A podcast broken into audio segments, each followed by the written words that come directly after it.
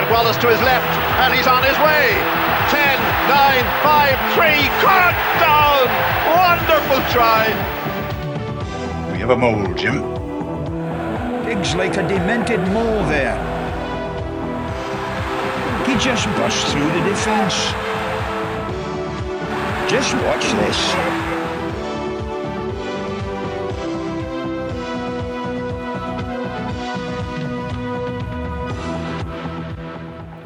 Good evening and welcome to the Molecast.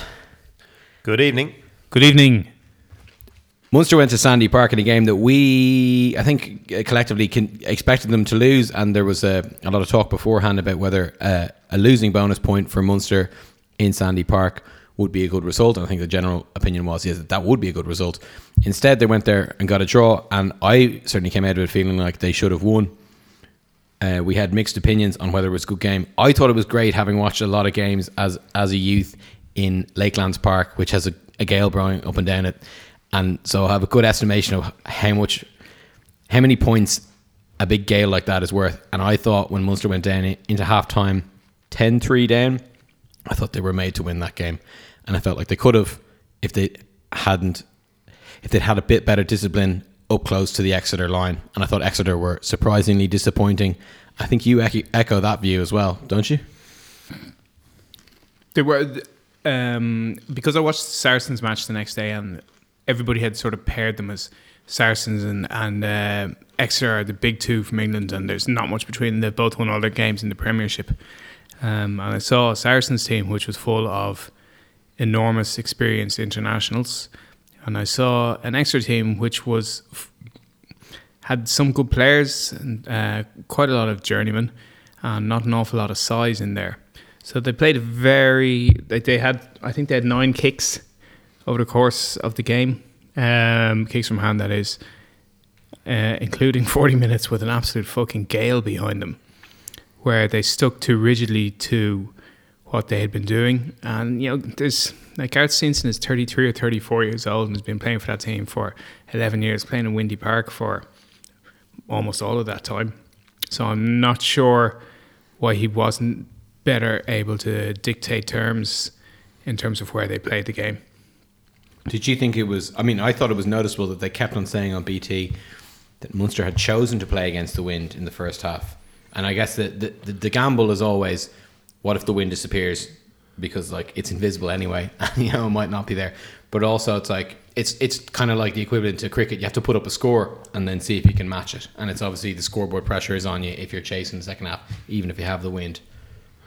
I would always, always take the wind in the first half. If you're the better team, you can put the other team to the sword and just finish the match and demoralise them. And if you're not, uh, you can get yourself a lead and defend it. And the longer you're ahead, the more doubt is sown uh, into the opposition. Uh, so I, so I, so I that I'd always take the win. I thought that it was a really good result for Munster based on uh, like my expectations before the match rather than then I I think Len, I think Munster given the fact that they had the wins and would albeit that Exeter finished camped on the line I think Munster maybe would feel that they, they might have got a bit more what really hit me about the match was that because it was so windy um, any aspirations to play a wide game and to pass were, were taken out of the equation, and it was Munster's best performance of the season. And that was the most revealing part of the match. So it was a really good result. It didn't surprise me that Munster's team, that, that Munster did, uh, competed really well when the focus was in tight in, when it was on uh, contact, when it was about cohesive pack play. That the fact that CJ scored the the the try. Um, and you see how low CJ gets. I mean, God, like it, it it's what he's great at. Um, and but then I think how Munster attempted to play last year or did play last year in the semi final of the Pro 12 or Pro 14, uh, where they put a lot of width in the ball and probably didn't have the skill set to do it. And uh, with Carbery going down to Munster, how much they play into it, and, and I think how much Van Graan wants to play that. Like Van Graan, but you, you go all the way back to Rob Penney and that idea of expanding the horizons, and I it's it's going to be a battle because, and it's it's it's interesting from a coaching perspective, and like when we talk about Leinster, I'm going to come back to that idea of convincing the players because like that close in, close quarters game that works for Munster. And the question is, how does it work against a team like Saracens who are enormous? So it worked against Exeter away, but how does it work against a team like Saracens or any any number of French teams? Like Racing would be one of them, but like Montpellier or another, or Toulouse or another, or like Castres or another of like just behemoths from Mm-hmm. France. So, but it was it was a super result, and I think for all the Irish provinces, I mean the fact that four wins, but all the Irish Three wins provinces and draw. three wins and, a, draw. Sorry, I'm giving a moral victory to Munster there. Um, that they can take. There's, there's a lot of opt- optimism that's going to be garnered from that opening weekend, and it, it sets everyone up well for you know what's now been seems to be universally uh, titled the, the the real beginning of the season. I thought the first few weeks of the league were good, but So did I. um, I thought something that was revealing is just looking over, sort of reviewing the statistics of the game was how often Munster mauled in comparison to Exeter. And that um, the ESPN numbers have it as Munster successful in 11 out of 11 mauls in their own ball. Exeter successful on all their own mauls, but only three. Three from three. Um, Exeter also didn't kick. We said nine kicks over the course of 80 minutes, uh, uh, whereas Munster had 21 kicks. It was one of the only good mid-game interviews I've heard in three years that they've been doing. It was with Jerry Flannery when they pushed him for a second question, which you could tell he sort of didn't want to answer because it was impinging on his time. But they asked, "Why are you kicking into the wind?" He goes, "Well." we've looked at these games that Exeter play. If you hold the ball against them, and if you do this, especially in uh, Windy Park, then you get turned over and they'll they'll hit you there. So by you know Duncan Williams um, putting up early box kicks, he set it set out his stall, so to speak, and it was a reasonably successful tactic. Uh, Duncan Williams, this isn't the first big game for Munster he started at in the competition. He actually started the 2017 quarter final against Toulouse in, in Thomond, where Munster whipped them stupid. I think it was 41 16. When I say I think, I just read it. Um, but he played particularly well. Raj said something about he's he's been getting stick up and down the country, and it's one thing which like your sub scrum half, any province's sub scrum half doesn't get stick up and down the country because nobody fucking cares about the sub scrum half. The place where he's got stick from before, just like Ian Keatley is from certain section of Munster fans. Um, you know, I thought he did well. He's a, he's a, you know he's their third choice now. Mathewson, well, obviously Murray first, then Mathewson, who was particularly good in the two games he's played. So to have a guy come in uh, as a third choice player and play particularly well, and have an absolute highlight double tackle moment, uh, it was it was good for him. Duncan Williams is associated more than anybody else with the depths of winter Six Nations matches when sorry, this Pro twelve matches that are on during the Six Nations. Keep on saying Pro twelve, Pro, Pro fourteen matches that are on during the Six Nations when all the stars are away and invariably they're the worst matches of the season. But In the worst conditions In the worst well. conditions. And they get reasonably high broadcast figures because nobody wants to go outside. So you know you're you're, you're watching these matches on TV, rugger in February. and uh, just the, the the gulf between Duncan Williams and Conor Murray is is so starkly uh, displayed in, in those games. So the ire, you know, maybe isn't undeserved, not to be too harsh, but um, he did he did really well, and his tackle back, of course, was probably the defining moment of the match. I thought so, yeah. I have a couple of notes to make on the broadcast of that game. it's funny that you mentioned that they went back for a second question with Jerry Flannery. I have a theory that I came up with after they interviewed uh, the Exeter coach. Pray Rob- continue. What was the Exeter coach's name? Baxter. After they interviewed the Exeter coach Rob Baxter, my theory is basically that Rob Baxter has timed out how long they expect him to speak. So he sort of said the same thing over and over again, but he basically filibustered until whatever the two minute limit was up. Whereas Jerry Flannery just said the thing he thought, and then they were like, "We need thirty more seconds of interview here. Let's ask him another question." Okay. Um, and I just kind of think that's the kind of level that Baxter might go to to, you know, avoid having to answer a second question.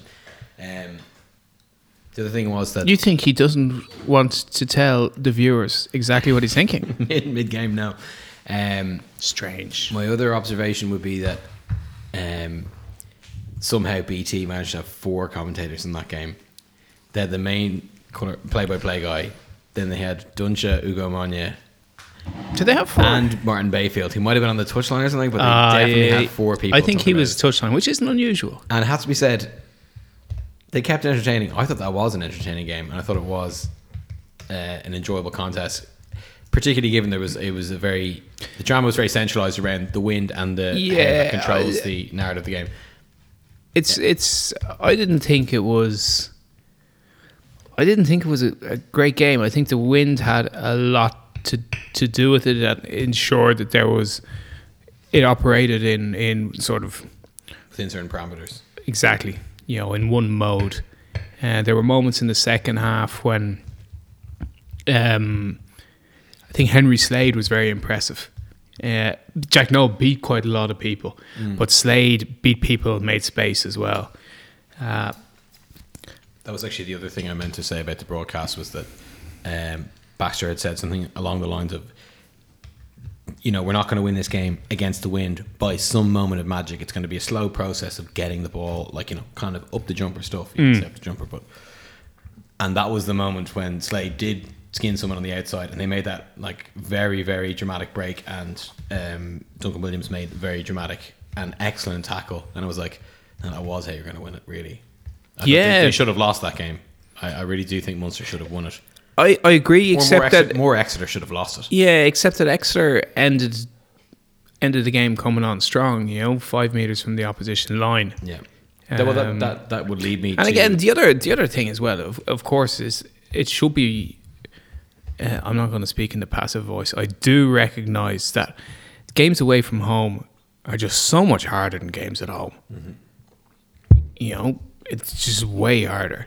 So it does massively tilt the balance of the group in Munster's favour, and they, you know they did it the hard way. The wind wasn't exactly like I think it was. I think it was exactly the same for both teams. I don't think there was any real cessation in the second half or worsening. Um, so it was, but for me, yeah, it didn't didn't leave me cold or anything like that. I just didn't think it was a derby classic. I thought the drama of the what would happen in the pool, depending on who won this match, was was the most interesting. I mean, given given the conditions, the sort of you could maybe maybe moan is too strong, but Bleat. bleed a bit Carp. about, the quality of the match, but the I, I just refer to it as a win, and I think I think it is a win. I mean, I think you're now Munster again because of the format, and there was, there, there's a huge amount of hand wringing about the change of the from from the Heineken Cup to what was hijacked by the English and the French teams, and I think I think the worst thing is the the weighting to previous seasons domestic form rather than you know slightly longer European pedigree in terms of seedings. But I, I don't think it's hugely detracted uh, from the pool stages. You, you've some years you've got uh, matches that go all the way down. Sorry, permutations that go all the way down to the last day, and other years you don't, and that tends to be just about where power is concentrated in uh, Europe rather than the fact that uh, the formatting has changed. And I think the, the move to terrestrial TV is really good. But the the the sort of the the one and six, two and five, three and four uh, round format, they didn't tinker with that. They didn't change that. So ev you're already looking like I'm already looking forward to uh, Munster Exeter in January, and like that, like what a ding dong match that is going to be because one of the teams um, is one of the teams going to finish like Castres? It depends if Castres lose interest, but like both of them have to go down and play Castres, who are really the champions of France, and they're really strong at home, and they've no interest away. So Yeah. uh, you, you're probably looking at five points for both teams, and then you're looking at what happens in the rest of the groups. It's a great format. It's, it's a super competition, um, and it, it keeps giving.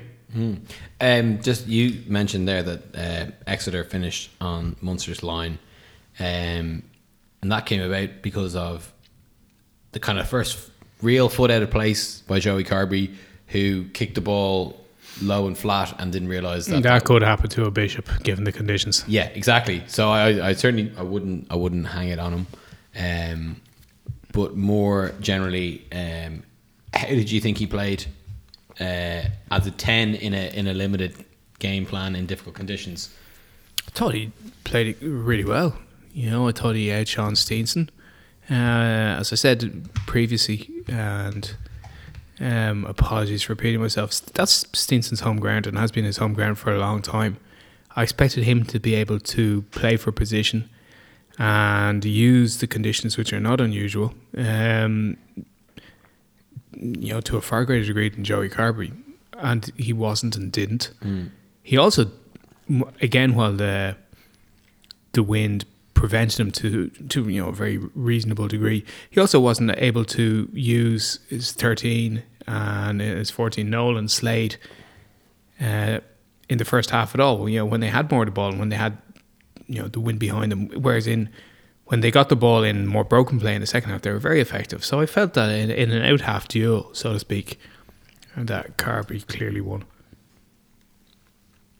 I think I, I would be more critical of, of Carbery's kick near the end. Um, I do wonder about that phrase game management because I think it exists, but I don't think it's the solely the responsibility of the out half. Um, and it's it's a it's a matter of it's a combination of option taking and execution. So Eddie Jones in particular will be about like the, the game is chaotic. So you, you can put a shape on it, but it's very difficult for one man to to mold 29 others. It, it tends to be a, a team, and this is where like Thornley gets there. There is something to the Leinster machine. There is something to a cohesive unit. But but any team, like you know, any team that plays to its strengths, that has particularly good forward pack, and plays an eight or nine uh, man version of rugby, that's game management. So I I do that like that's a slip, and I think Munster got away with it. I don't think was it Garces was refereeing that match. He he wasn't keen to give a penalty at the end, and I think were it in Thomond and Exeter were defending their line, I think I think he would have given a penalty. I think Munster are still one of like Europe's big teams, and at home they they get that decision from the ref, and Exeter aren't there yet, and they don't. Interesting. Some of the fans not happy with that. Uh, you mentioned something earlier on about um, one of the things that Exeter lacked, which was huge size. And on second captains on Monday, they had James Coughlan on, who's now a, a coach in Pau, and he was talking about what you would do to stop Leinster, and he was saying, "Well, keep the ball away from them." And the only team who's really put the brakes on Leinster in 2018 is uh, Racing in the final, and like size and like aggressive defense was a big part of that. And then also, I think something that was a big part of that was that the occasion meant that the ref didn't necessarily want to start giving away penalties that weren't worthy of three points in a final. If you know what I mean? I do. Um, uh, you cannot win anything in October. You can only lose tournaments in October, as I say. Um,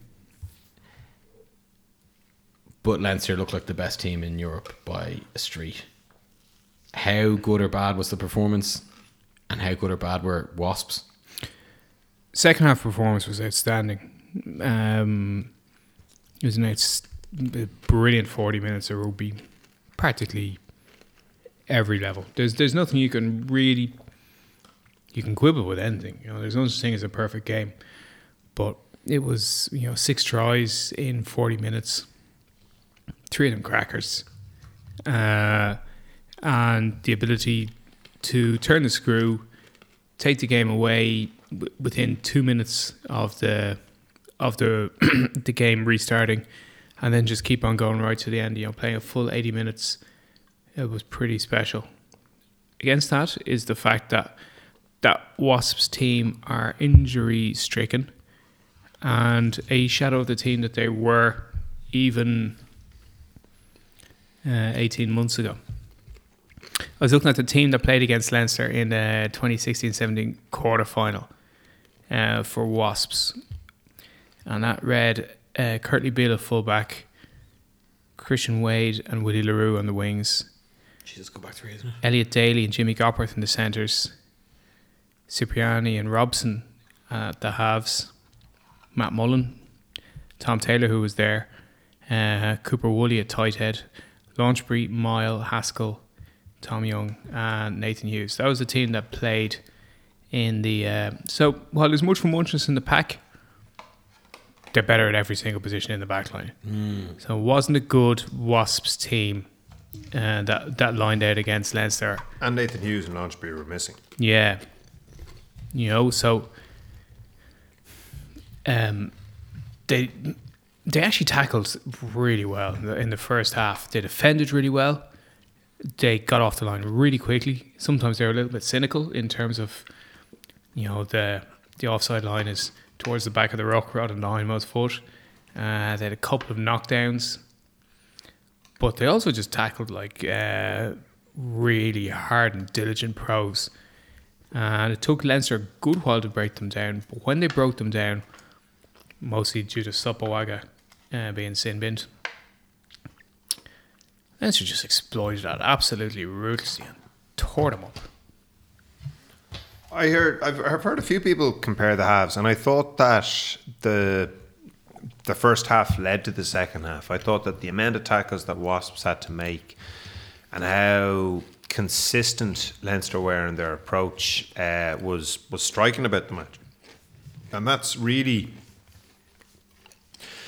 that's kind of so talking about the the idea of a coach trying to implement a game plan. So, I, like I'm thinking of Van Graan looking to expand Munster's horizons against. Because I found this as a coach. What happens when you want to do something? Um, because you think partly because you know you just you want to do it. It's it's your philosophy of how the game will be played. Because you have to admit that, but mainly because you you think to yourself, this will suit our team more. If you know we put more weight in it or if we can play in more than one way this will and your team is sort of they're not convinced. They they want to run into bags and they want to smash each other up They want to play some heads up rugby, don't they? or they want to go around the corner um, and how do you get the team to listen to you ultimately? I mean, okay, they listen to you and they do the drills and all this, but like really believe in, in what you're peddling. And I think that Leinster completely believe at Lancaster, having won the double with them last season. And you know they they hear him every week, but I think I think winning just just copper fastens it. And Lancaster has a real idea about how he wants to play, and like you're seeing that with Leinster. I mean, like what struck me was the fact that a lot of time Leinster went two out a lot rather than one out, but it's really really close in, and the biggest impact that had was that they knew where the ruck was going to be, and they just piled into the breakdown immediately. So it wasn't that like you know you can talk about breakdown technique and you know how they rucked and all that sort of stuff. Like yeah, Grant, they they did, but that's not the most important thing. The most important thing is getting bodies to the ball quickly, like knowing where the next breakdown is going to be, and and Leinster know where that next breakdown is going to be, and you can see the amount of guys that they have, like the, the idea that that phrase, the American football phrase of guys being in motion, like Rhys Ruddock made a run, um, James Tracy made a run that had the number nine past it. They'd have been there, and he just ran in front of them, and like he didn't, he didn't obstruct anybody. But guys are just putting themselves in the position to run it. The obvious guy now who did get in the end of it was James Ryan in the lead up to was it Luke McGrath scored that try? No, it was the second James Lowe try. The second James Lowe try. So McGrath was talking about it after his going, that ball wasn't, I don't know even know how he held onto it. That ball was meant to be for Johnny Sexton.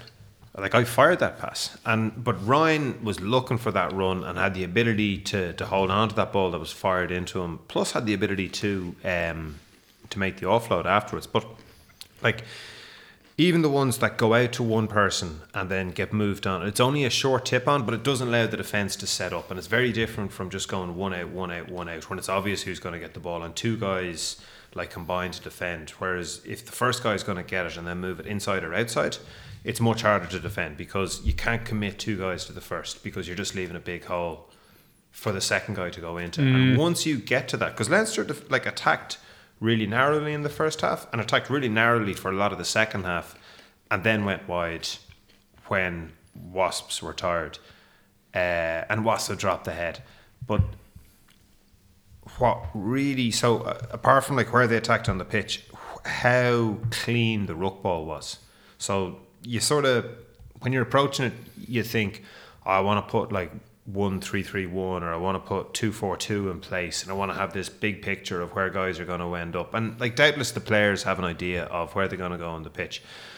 But in my experience, what makes the biggest impact is actually the micro skills. If like I, I choose to phrase it like that, as in like your tackle technique, your breakdown technique, your ball placement, and like just constant repetition of those individual skills until they get really good. Because I mean, time after time, the ball just came back. Bing, bing, bing, bing. And if Luke McGrath wasn't there to pass it, another guy knew to go in and pass it. So you've got like from James Ryan's pass, James Conan wasn't in there immediately, but he knew enough to go to the base of that ruck and move it. Mm-hmm. Move it at Johnny Sexton. So go to the base of the ruck, move it. Reasonable enough skill level, there crisply enough. Whereas at another time, after that break, the ball just sits at the back of the ruck because the scrum half isn't there, and guys are thinking, "Shit, which pod am I in? Like I've got to go and line myself up against a post." You know, I, I, I sort of know. And how you get everybody to understand and agree to that, like it sounds quite obvious when one person is saying it, and it is. But then to get like 36 guys in the squad to agree to sort of you know, buy in, to use that phrase, to, to, to commit to the uniform way of playing, that's game management, to, to my view. And it is the scary thing for everyone else in the competition because you're sort of going, shit, like, Leinster look hungry. And not only they look hungry, like that looks like a style of play that's going to be really, really hard to defend against. Because the other thing that that came out of that match is I was going through, so I'll name a team now, and I go through Leinster's team that didn't play, and you go on like Jack McGrath, James Tracy, James uh, Andrew Porter, say Fardy and Molony, Sean O'Brien, Dan Leavy, Max Deegan, Goodison Park, um, uh, Byrne, Ross Byrne. Uh, say you've got Rory O'Loughlin and Tomane in the centres. Say you've got Ferg and Barry Daly on the wings, and then Dave Kearney at fullback, and you're going like that's class. Like that, that's a good first. That's a good fifteen, all playing in the proper positions. You've got two of the last test lines and a guy who's in the last World Cup final in the pack, and that's training against the team that started at the weekend, and that's that's the story of Kilkenny. And you're going like, how much is that worth? Whereas you look at other squads, and I, I can't think of any other squad that has that. Maybe Racing. Maybe do Racing have that depth where they've got that level of competition? Racing have a huge, Racing have an enormous amount of players. huge amount of very good players. They just have a huge. When you look at their when you look at their website, firstly, lovely clobber.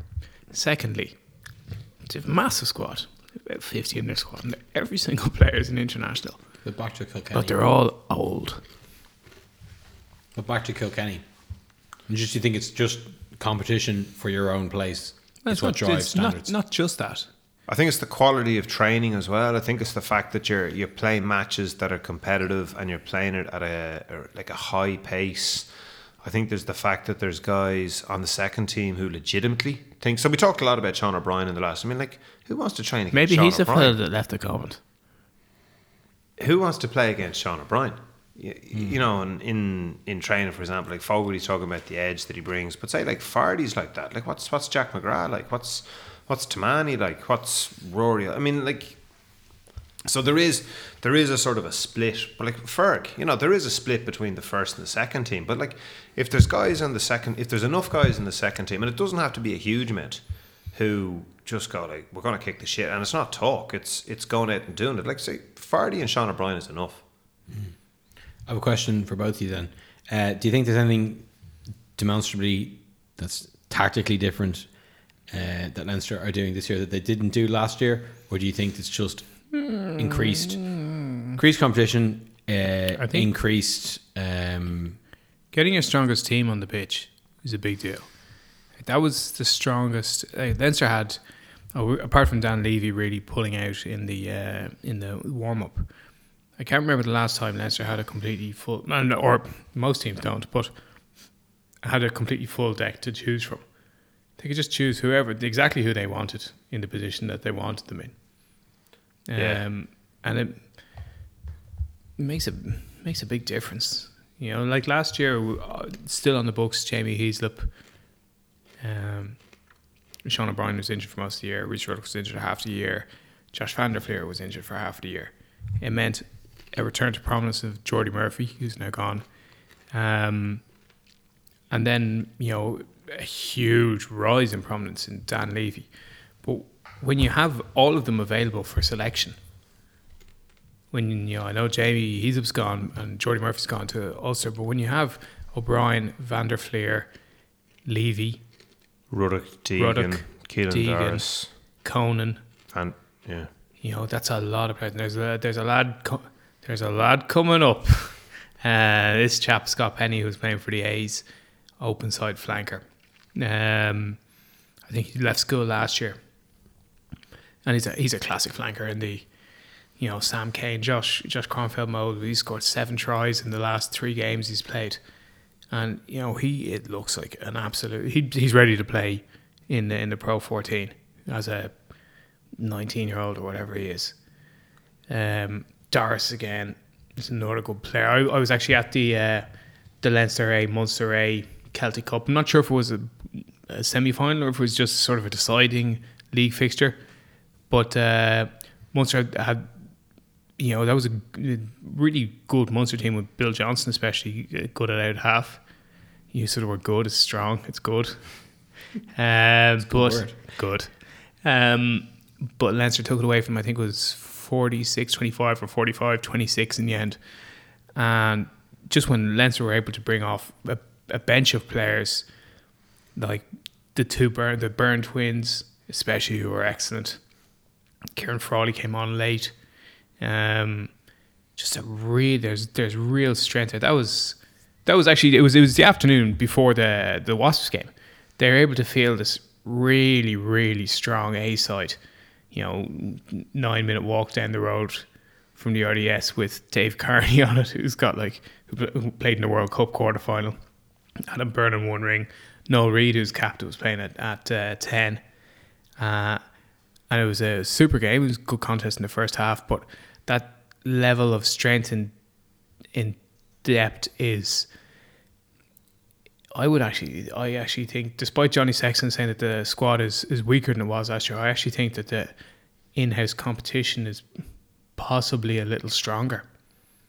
Maybe they, they don't have the same leadership as they did when Isa Nacewa was there, but it's uh, they're bringing guys into the system who are look very pro ready for lads who just did to their yeah, and cert. guys who have won a Test series down under, on top of having won the Grand Slam, on top of having won the double, and uh, you know that's all had time to settle down and breathe. Tactically, the, it's just everything is quicker. Um, Nick McCarthy took a bit of time to get used to the pace of the game and was on at the end. I think you know when Wasps essentially had had uh, hoisted the white flag and I ended up threw in the towel. ended actually. up uh, threw in the towel rather, yeah, and ended up in a few rucks, but then got up to the pace of the game and was just there like snapping the ball away and that almost seamlessly fallen in on top of Lucan Grant. Nick McCarthy is not a guy that uh, Leo Cullen has an enormous amount of belief in, just based on my interpretation of like how long he's left him on the touchline in matches even to the extent when he's been warming up and the game has kind of been in the balance and like Cullen just leaves him there. Like just just running up and down or jumping on the spot and you're sort of going, Jesus, like when is this guy gonna get a chance? With like is it with two minutes left and he's he's kind of fulfilled his obligation to to give him a run. But he looked really good. Now most scrum are going to look really good behind a pack going forward, but everything was so quick and it, it just cried out to me of a team doing this on a weekly basis in training. It's what he's used to seeing. I will. again. I will say about Nick, Nick McCarthy is that you know he played something like nineteen or twenty games for the Irish under twenties. He captained the side in his second year. Like he's you know, a really outstanding rugby pedigree. It's just that the nature of uh, the personnel ahead of him. You have Gibson Park, who is should be available to play every single game when when fit, and Luke McGrath, who's either third or fourth, depending on the current pecking order of scrum halves, and does doesn't miss a lot of games either. It's just not a huge amount of opportunity for him. And if Gibson Park next year, when Gibson Park is uh, Irish qualified, there could be less rather than more.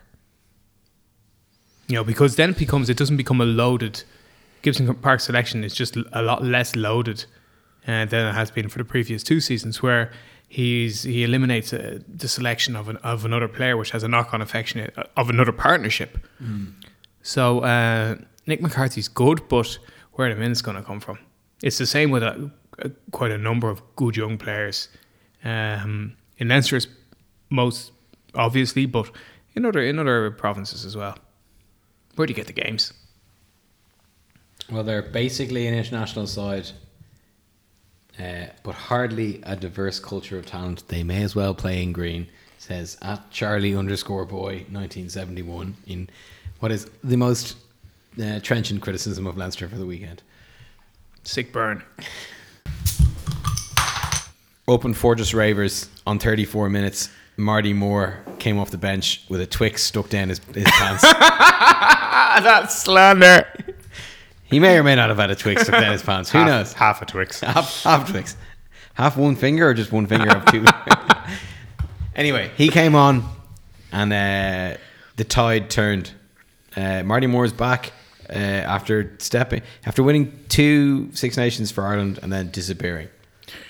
His choice. His choice. Um, he wanted to play. I remember his his quote when he left Leinster to go to Wasps was, "I want to play for Dai Young," and that you know wasn't unreasonable. Dai Young was one of the best tight heads in the world at one stage.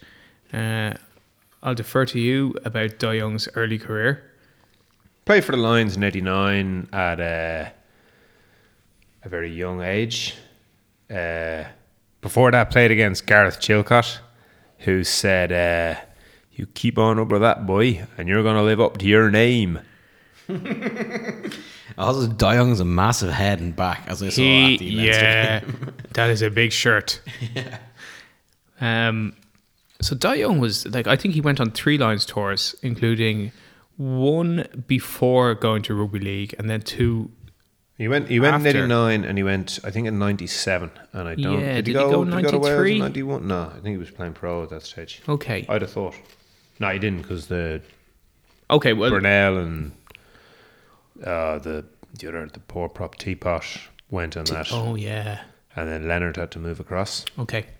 Uh, but one on either side of And a Poppy. of a uh, of a rugby league career. So he went, and it didn't really work out from that well in in Wasps. Um, and then he's back in Ulster, and unfortunately, the first thing that happened to him was that you know he's been more or less injured since arriving, but he made an enormous difference when he replaced uh, Ross Kane at the end of the first half, coming towards the end of the first half. How many minutes in? 34 minutes, we said. Okay. Come on. Yeah, I had this vision in my head, given Ulster were very briefly known as the White Knights, and it's it stuck with me forever. The White Me too. Knights. Me too. Uh, which, which says something. I think people, certainly I always looked at it derisively, but it, it is catchy. And it, it just struck me of, of Marty probably being the most unlikely knight in shining armour coming in in a charger, except it was a short, broad charger, not going at 100 miles per hour, which is unfair because Marty makes a lot of tackles. But it was a great reminder that uh, no scrum, no win. And on the inverse, if you've got a quality tight head, you are in clover.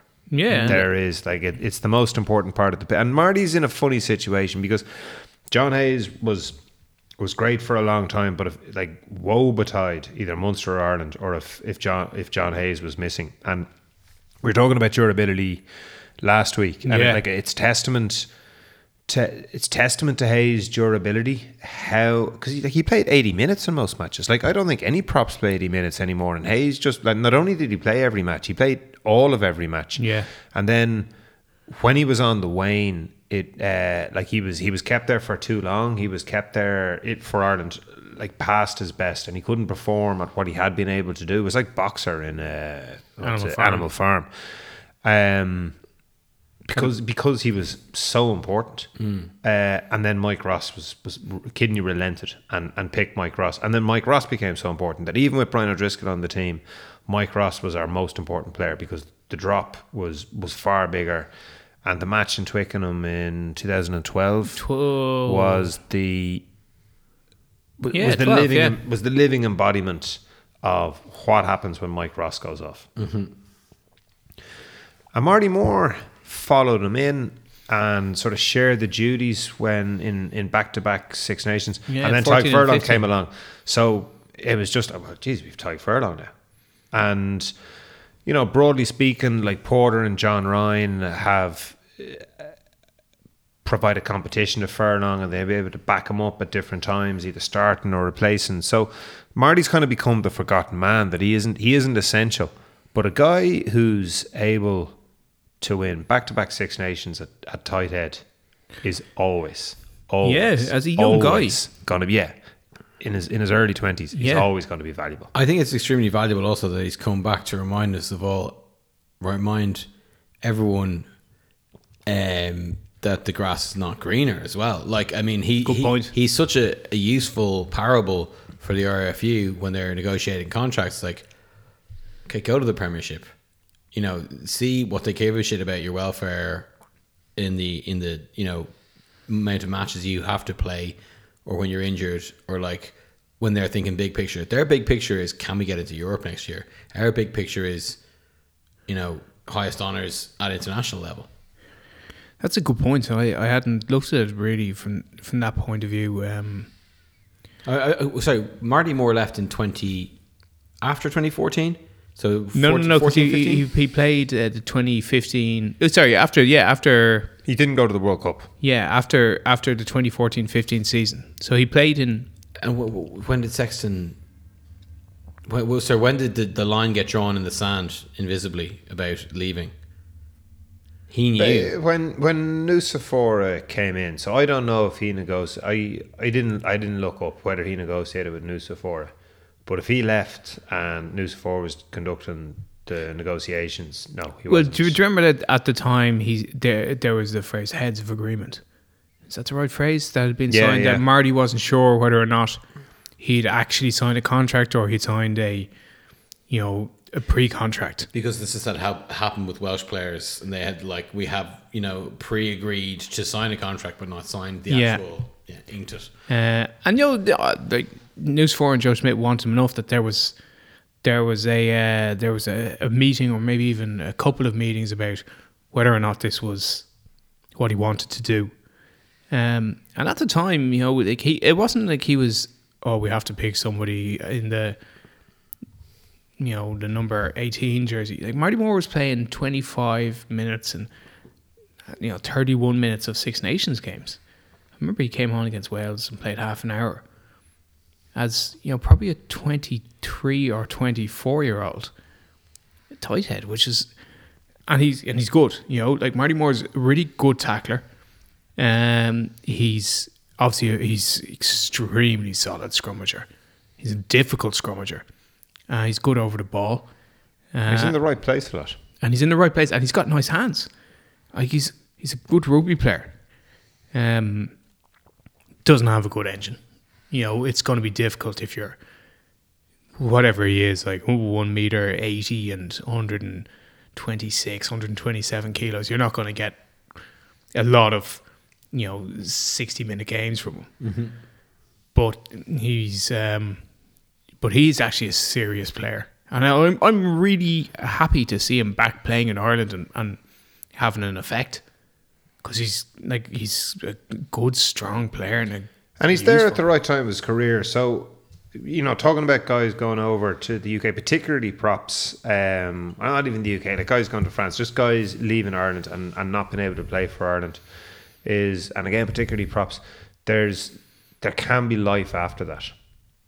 Um, now he didn't go to the World Cup. He missed out in the Grand Slam, and he can sort of, you know, would he have? Would he have? I mean, he, he would have gone to the World Cup because he was playing for Ireland and he was playing in matches uh, prior to the World Cup, so he would have definitely gone to the World Cup. Um, he's he's back in time to put himself in in a in with the shout of going to another one. Uh, and if he plays well, it's it's huge because he's like he's a test quality uh, he's a test quality tight head.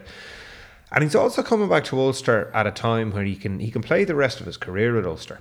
And it's one of the, one of the guys He'll be identified with Ulster. as be well if he identified with rest of his Ulster. there, yeah. And somebody, one of the journals, put a a tweet into the ether to ask people what was you know what's the best fifteen of the club that you support, like all all the different eras that you, you want to pick. And Robbie Kempson was on about three different. Like he was on, he was on a lot of Ulster teams. I think uh, he was on a few Stormers teams. I think he was on.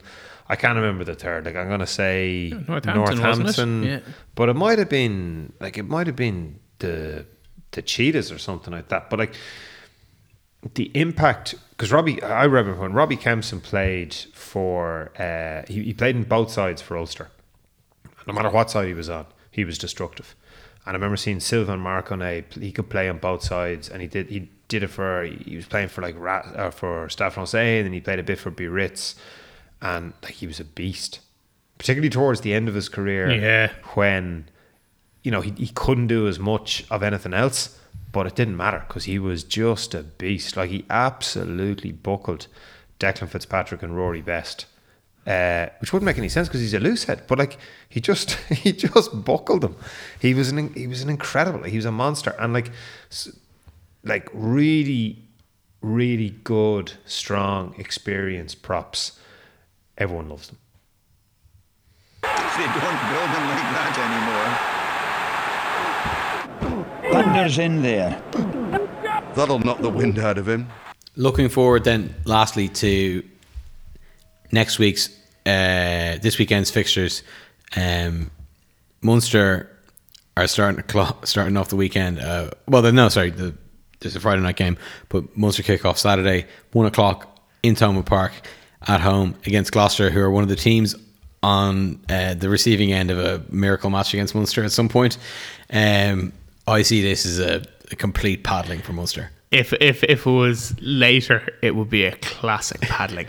if it was like a five o'clock or even a seven fifteen kickoff, it would be an enormous paddle fest. One o'clock gives it might might be less embarrassing for Gloucester. Yeah, there's, there's, there's no way this goes. It's just, it's just, it's just pent up explosion, and Gloucester are in the way. Yeah, well, uh, playing in Thomond is um, English English clubs do terribly down there, and uh, I, there is there's a small side story, uh, a minor side story, which is uh, the return of Gerbrandt Grobler, the drug gobbler. You know, who knows what the lion calls? but um, I think that is. I'm looking forward to it because uh, it's it's Cipriani's Gloucester now, and it'll be just it'll be interesting to see him play and and um, he's going to get munched. I don't even dislike Cipriani, but uh, I do like I do like seeing him getting munched though. it's it's hard to see Gloucester getting anything from this match. And if Munster don't get a bonus, they'll be disappointed. Bonus It- point, it's a- 45 bonus point, yeah. 35 10 job to me. Yeah. yeah, agreed. Uh, speaking of 5:30 kickoffs, Ulster go and play in the the whatever shopping centre that Racing play in with the Glitzy pitch, lights, the disco. the pitch stuck on beside it indoors. Uh, that for me is a it's a five point win for Racing as well. I don't see I don't see Ulster going there and inflicting themselves on the uh, nicely togged out Racing team. Can Marty Moore tackle Zeebs? We shall find out. Yeah, um, yeah we talked about we talked about Ulster's uh, favouring, let's say, the the Ravenhill matches in the Heineken Cup, but probably it not being a bad thing if if they lost away, which is an odd way to approach any match. But at the stage that they're at, uh, I think a point would be a bit of a triumph. It'll be, it'll be interesting to see how psychologically they approach it. But Racing look very strong. That they're a Racing certainty. dreadful, dreadful. Um, probably with four commentators uh, in tow on Sunday afternoon, Leinster are travelling to the team with either the uh, sneaky wizard on the wing or the luckiest team in the land, uh, Toulouse. Um, this is really interesting, I think. Uh, Leinster Toulouse has sort of kind of history in the European Cup as being a, a fascinating tie. There's been semi-finals between the teams. There's also been a remarkable Quarter. quarter-final victory for Leinster in 2006, which I guess announced the birth of the the current version of Leinster. I think uh, the Denis Hickie try and the Felipe Contepomi influenced um, version of the team. It's funny. I, I would have said it was the death of old Leinster. It was it was the last glory roar because they got decimated by Munster in Yeah. the following match, and and Cheika changed. But anyway, sorry, go on. In- interesting. Um, nonetheless, they're the two teams with the. Uh, it's like Leinster look amazing. If you certainly, if you judged um, last Saturday afternoon's game against Bath, you would by by by what the I thought I thought I thought excellent analysis of O'Gara and Geno uh, on Virgin One was. Um, you would not really put Toulouse in the same class as a team like Racing. Oh, I agree. Yeah. Yeah, I absolutely agree. And they're they're not a particularly coherent team. Would you put them in the same class as a team? Like, would would you say they're as good as Saracens? No, no, no, no, no. would you no. say they're as good as Scarlets? Uh, it's it's that's apples and oranges. Very different team from Scarlets. Uh, and so my interpretation of that is that Toulouse have like a bucket of really good players and are sort of trying to discover the way of playing like Toulouse. Like they kept the ball very well against Bath, but then they, you know, they they shoveled some egregious passes. Um, but you've you know you've you've got to make those like you know once you decide to stop doing it, then it's just a man up upathon. Whereas Scarlets, okay, look, Scarlets have good players, um, like Johnny Davies is back, but they don't have anything like the quality, you know, names on the team sheet. But they're really, really well drilled. Now, I think Scarlets have they obviously have lost a few guys um, in the last few seasons, and uh, you know it's, it's a bit of a hit to them because Well, they lost their their best player last year, Tadhg Beirne. yeah, You know, and they have Johnny Davies back, who's their best player, yeah. But getting back to Toulouse, but they lost Barclay as well. Yeah, Toulouse are um, no, they're nowhere near as good as Saracens. The more I think the more apt and obvious thing is where where do they compare to Toulon at the moment? Uh, long time rivals in in French rugby, and also in the dictionary. I don't know if be rivals in the dictionary. Um, but Toulon's loss to uh, Newcastle was really uh, surprising, and it, they're obviously neither team, neither French team, is the team that they had previously been at their height. Toulon's height was much more recent than Toulouse's. Um, the game against Leinster is going to be. It's not going to be any sort of uh, fling around game. Toulouse's pitch is always super heavy. They've had a lot of heavy rain there recently. They have a huge pack. You know, like it's a cliche because cliches generally get repeated because they're true. French packs and especially the modern packs of the top 14 are often picked for size ahead of ahead of footballing ability or pace.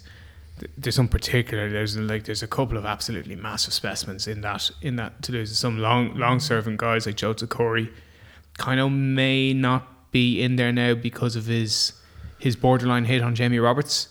Uh, but you know they've got the big Maca lad, who is a, an absolute colossus. He's one of the, as I was saying off off mic before, he's one of the five percent of forwards who lies about their weight downwards. you know, there's Will Skelton, him, Charlie God, Famina. Charlie family, like they, they just have a huge pack. That's going to be played on a soft pitch. You know, I don't know what the forecast is like. I expect that it'll be rain. Uh, I, I've been off to Toulouse for a couple of games, and somehow, somehow it always rains. And um, I'm going again, so I expect it to rain.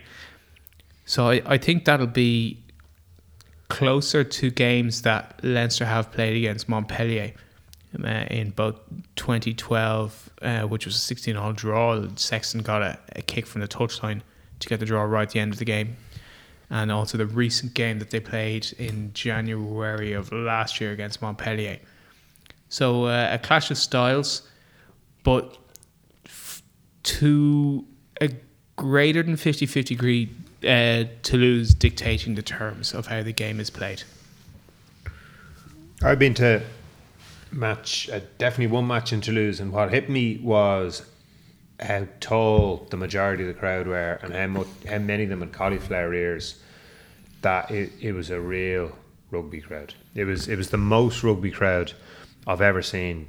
Even more than match even more than the AIL. even more than the AIL. Um, and actually, the match it reminds me the most of was uh, going to a Dublin Kerry football semi final when you looked around and there was just a lot of big men. There was a lot of guys who had played like you know intercounty or club football, uh, and they all wanted to see this match and like just just the size and and that that's that's down in Toulouse. So I'll be curious about how Toulouse approach it, how much they're able to get up for a match in October, because it shouldn't be any problem to them. They should really want to take a cut out of Leinster.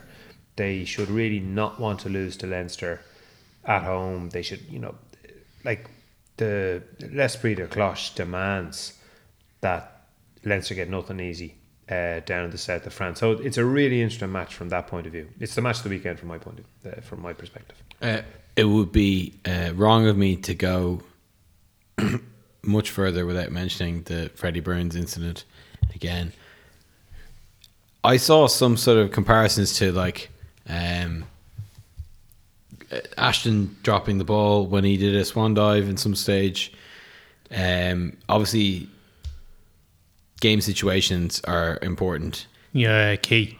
Uh, game management, as you would say, um, something that never came up in all the re- uh, like remonstrations over Freddie Burns is like just appalling error to like celebrate twice. And God knows I love a double double celebration. To celebrate twice was it Clement Poitrenaud, his career for me will be entirely defined by not putting the ball down quickly enough when Rob Howley snuck in and won a European Cup final Yeah. from underneath his nose. Like when I think of Clement Poitrenaud, I think, oh yeah, classic French fullback, a bit flaky, Yeah, and then lost a fucking European Cup Clement final, Pochettino played, you know, for and he was brilliant. about 15 seasons Yeah. for Toulouse and won the Heineken Cup like, Like- a number of times and played outside centre really well for them and fullback really well for them. And he was on that team that beat Leinster in the semi final that I referenced earlier on. But by God, that is the 2010, that is yeah. the biggest clanger that anyone has ever dropped in it. Like this Bath team aren't going to get out of the group anyway. Like they can say it's a terrible result, but like they're not a good team.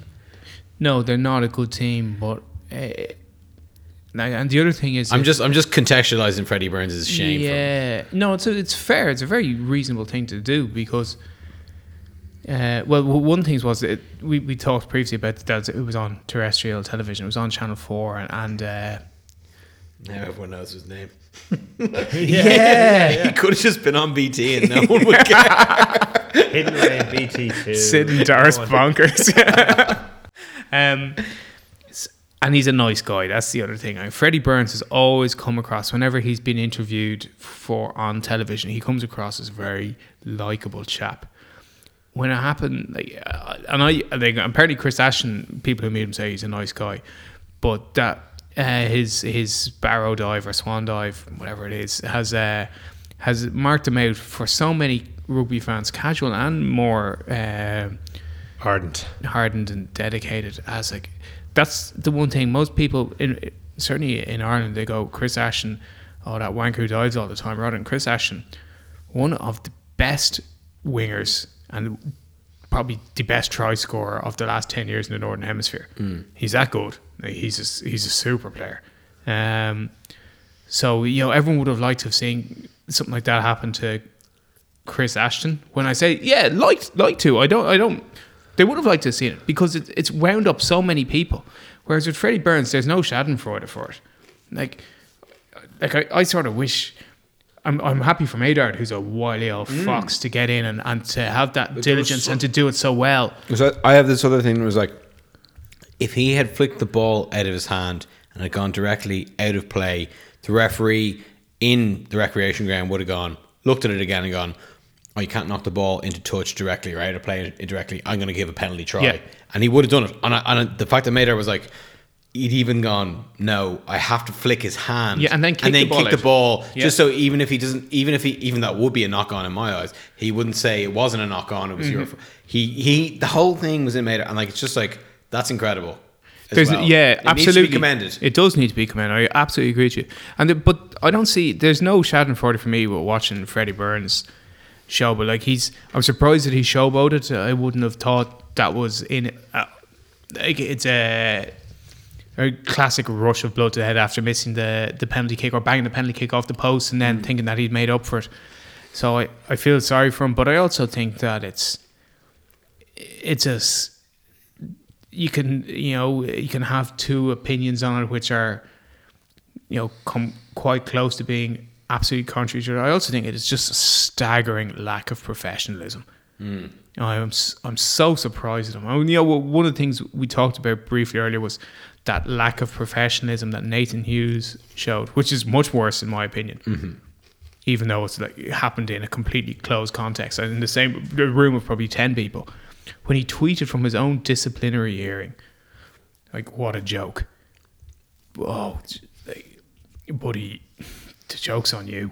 Well, uh, but, uh, before you jump in, there was a, a good article by Barnsey in the Times, which was one of the free articles I got to read in the Times this week before my limit ran out. Uh, and he was talking about the final that Bath won against Brive. Yeah. and he was commentating on it for Sky, and he mentioned how there was there was I think when they scored the the try that turned the game for them, um, Jerry Guscott sort of had a, a gap to run into, and he was sort he said in the commentary, wouldn't it be fitting for Jerry Guscott, you know, the best player in our club's history, probably, or maybe the most celebrated player in our club's history, to score the try. And Guscott ran in the gap, drew the man, passed the ball to John Callard, and John Callard scored the try. And he's like, that's what Bath was about when I was playing there. Sublimate yourself to the team. And um, he was just like, you know, he, was, he, he sort of wasn't really having to go at Freddie Burns. He was more having to go, it's like, there's not a single English club that's like that at the moment. Yeah, fully enough, I think Saracens are.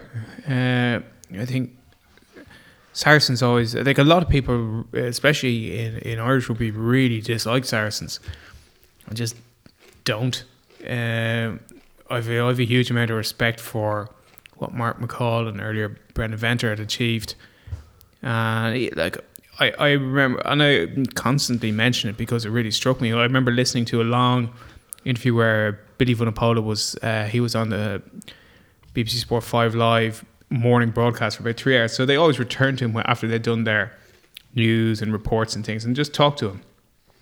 And he's as nice a guy as you could possibly meet. They're like as there's no side to him. He's really straightforward. He's pretty thoughtful about his game. He says what he thinks and feels about injury and about how he played, and he's very honest.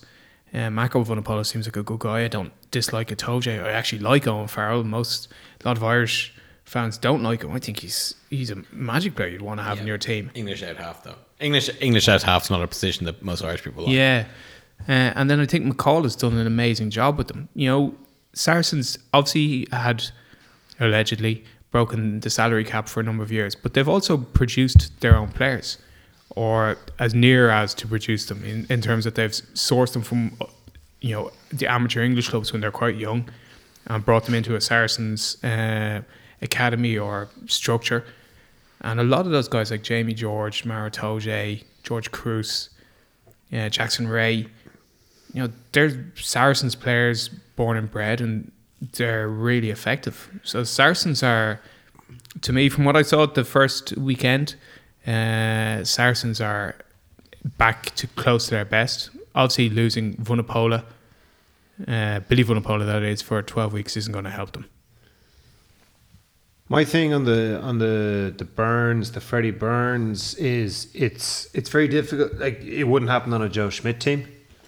Uh, Joe Schmidt's the sort of guy who looks at Kieran Read chasing back on Rob Kearney and, and stops the video and like highlights it and is, is all about like that's the difference. You know that's that's that's what it takes, and it's just constant. And um, without naming names, it's it's the impression is always there that Schmidt favors certain players and dislikes certain others. Um, and I think it's it's just that that's that's kind of the reason. Um, but it's also uh, you know my on my my theme this week of, of how difficult it is for a coach to uh, make out because Todd Blatter, Blackadder like I mean Todd Blackadder's a you know hairy or South Islander as well. Yeah. Like he's he's not going to be one and you know he really wants to do a good job down in Bath. He's he's not going to be telling them to showboat and to kiss the crest and all that sort of Express stuff. yourselves. But he's, Don't express yourselves. But he's like it's too late. I mean that happened on his watch and it's done. So it doesn't matter what he puts in place now. It's it's, it's gone. So even he can't get them all to to sort of row in with that. And it's it's just that reminder. And I suppose we talked about it in me in regards to Edinburgh to make the move from where you are as a club, be a quarter finalist to semi finalist, semi finalist to finalist, finalist to champion. It's really hard. Mm. If a team does it, they deserve credit, and this would sort of row in with what Saracens have done. If you don't like Saracens, if you don't like Toulon, if you go, oh, it's all money, it's not. It helps, but it's not all money.